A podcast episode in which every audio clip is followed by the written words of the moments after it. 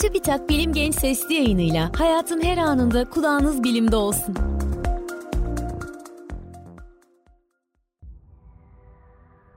Uzaya ve bilime meraklı dostlar, merhaba.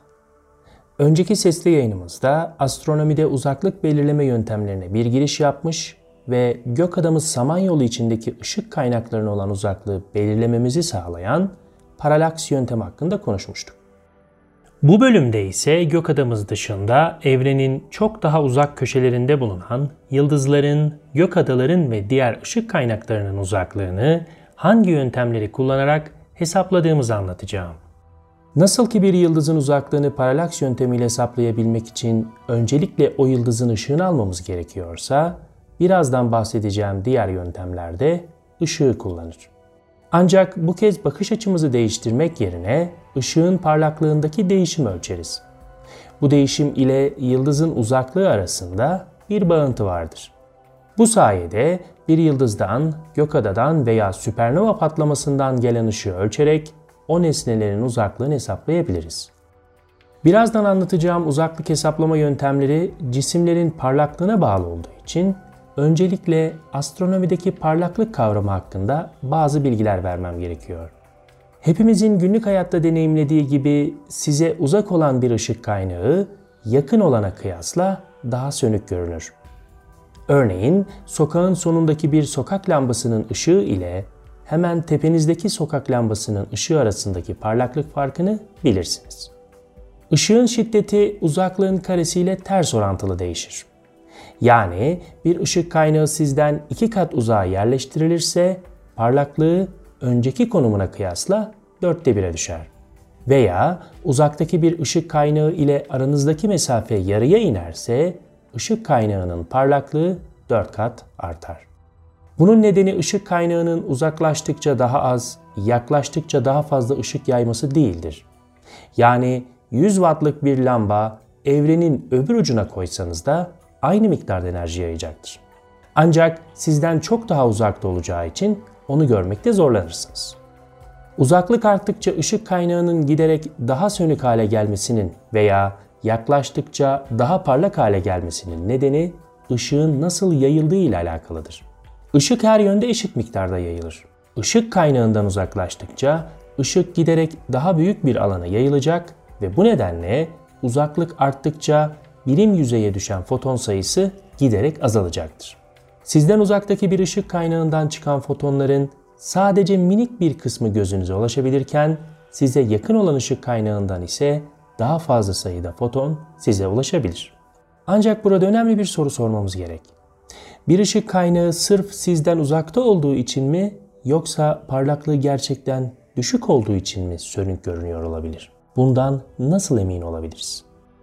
Astronomide uzaklık modülü denilen ve bir cismin görünür ve gerçek parlaklığı arasındaki fark ile o cismin uzaklığı arasındaki ilişkiyi gösteren bir eşitlik bulunur.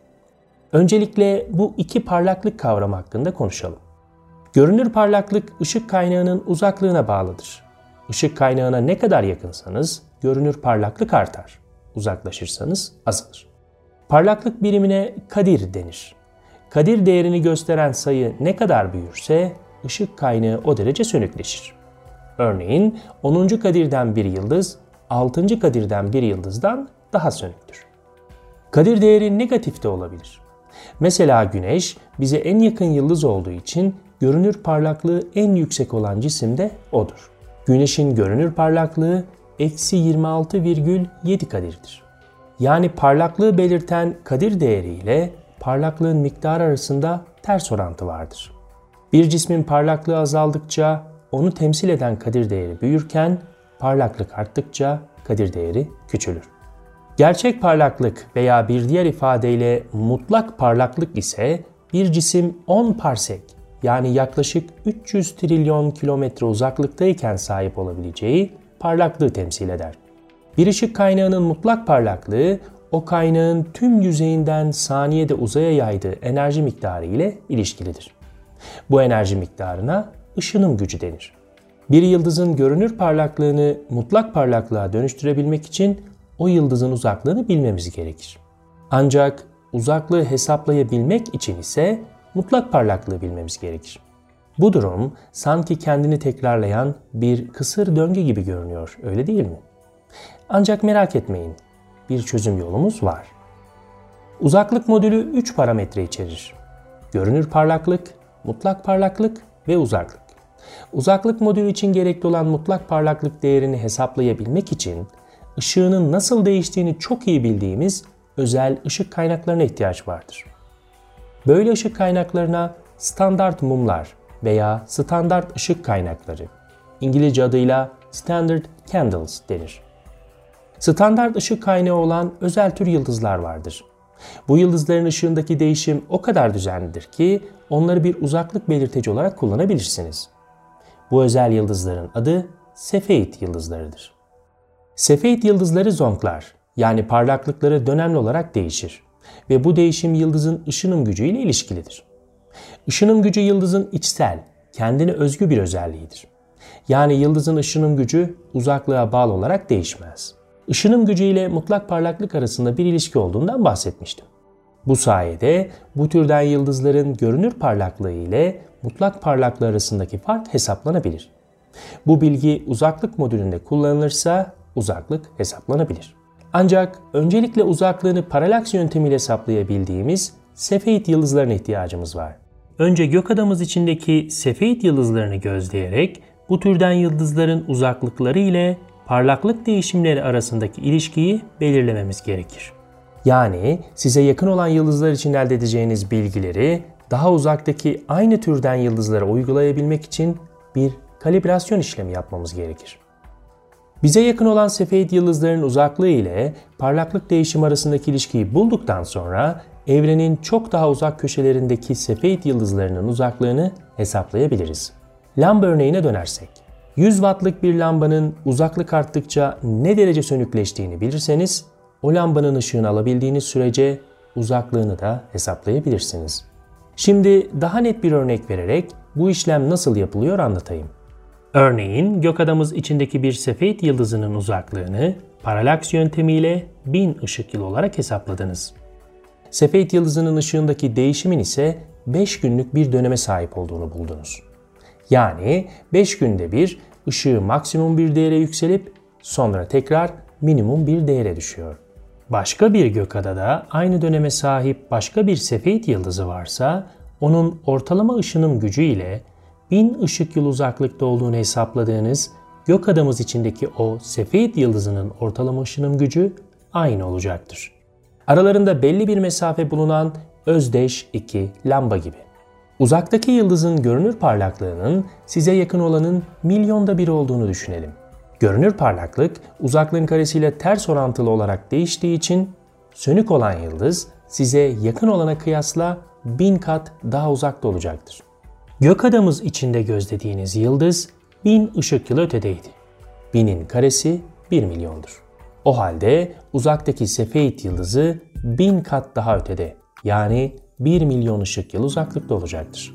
Nitekim uzaklık bin kat artmalı ki görünür parlaklık milyonda bire düşsün. Eğer başka bir gökadada Sefeit yıldızı gözlemişseniz o yıldızın uzaklığını hesaplamak yıldızın içinde bulunduğu o gökadanın uzaklığını da hesaplamak anlamına gelir. Ancak Sefeit yıldızları kullanarak hesaplanabilecek uzaklığın bir sınırı vardır.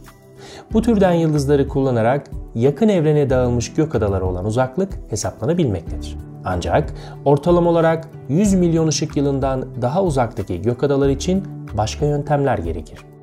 Bir diğer uzaklık belirleme yöntemi olan Tully-Fisher ilişkisi ile daha ötedeki galaksilerin uzaklığı hesaplanabilir. Tully-Fisher ilişkisi şu gözlemsel gerçeğe dayanır. Disk yapısına sahip gök adaların dönüş hızı ile ışınım güçleri arasında bir ilişki vardır. Bir galaksi ne kadar hızlı dönüyorsa o kadar yüksek ışınım gücüne sahiptir. Işınım gücü de mutlak parlaklık ile ilişkili olduğu için eğer bir galaksinin dönüş hızı elde edilen tayflardan hesaplanabilirse mutlak parlaklığı ve dolayısıyla uzaklığı belirlenebilir. Tully-Fisher yöntemi kullanarak birkaç yüz milyon ışık yılı mesafeye kadar uzaklık hesabı yapılabilir. Evrenin çok daha ötesindeki nesnelerin uzaklığını hesaplamak istiyorsanız bir süpernova patlamasına ihtiyacınız var. Tip 1A adı verilen bir süpernova patlaması türü bulunur. Bir çift yıldız sisteminde üyelerden biri beyaz cüce ise ve bu beyaz cüce çiftin diğer üyesinden malzeme alıp belli bir kütle değerini aşarsa süpernova olarak patlar. Bu türden süpernova patlamaları tüm süpernovalar içinde en parlak olanlarıdır. Ve maksimum görsel parlaklığı eksi 19,5 kadirlik bir mutlak parlaklık değerine ulaşır. O nedenle evrenin herhangi bir yerinde tip 1A türü bir süpernova belirlemek mutlak parlaklık değeri de bilindiği için onun uzaklığını kolaylıkla hesaplamamızı sağlar. Bu yöntemle milyarlarca ışık yılı ötedeki gök adaların uzaklığı hesaplanabilir. Ancak tip 1A türü süpernovaları kullanarak uzaklık belirlemedeki sorun bu türden süpernovaların çok nadir gerçekleşmesidir. Büyük bir gök adada bile 100 yılda ortalama bir kez gerçekleşir. Daha da ötedeki cisimlerin uzaklığı ise Hubble-Lemaitre yasası kullanarak hesaplanır. Evrenin belli bir kısmının hangi oranda genişlediğini belirten bu yasadan Evreni ne kadar tanıyoruz isimli sesli yayınımızda bahsetmiştim. Bildiğiniz gibi evren sürekli genişler. Bu nedenle aralarında yeterince uzaklık bulunan gök adalar birbirinden giderek uzaklaşır. Eğer bir gök adanın bizden uzaklaşma hızını gözlemlerle belirleyebilirsek, Hubble-Lemaitre yasasını kullanarak o gök adanın uzaklığını da hesaplayabiliriz. Bu sesli yayını sonlandırmadan önce önemli bir detaydan bahsetmek istiyorum. Uzaklık ile parlaklık arasındaki ilişkiyi anlatırken bir yıldızın veya gök adanın parlaklığının uzaklığa veya ışının gücüne bağlı olarak değişiminden bahsettim. Ancak cisimlerin parlaklığını değiştiren ve bakış doğrultumuzda bulunabilecek yıldızlar arası veya gök adalar arası ortamdaki gaz ve tozun etkisinden bahsetmedim. Bu gibi etkileri de göz önünde bulundurarak daha duyarlı uzaklık hesabı yapıldığını unutmayın. Bilim Genç Sesli yayınlarının bir bölümünün daha sonuna geldik. Bu bölümde paralaks dışında astronomide kullanılan 4 adet uzaklık belirleme yönteminden bahsettim. Sefeit yıldızları, Dolly-Fisher ilişkisi, tip 1A süpernova patlaması ve evrenin genişlediğini belirten Hubble-Lemaitre yasası. Bilim Genç Sesli yayınlarının bir sonraki bölümünde etrafımızı saran evreni keşfetmeye devam edeceğiz. Şimdilik hoşçakalın. Bilim Genç Sesli yayınlarını SoundCloud, Spotify, Google ve Apple Podcast kanallarımızdan takip edebilirsiniz.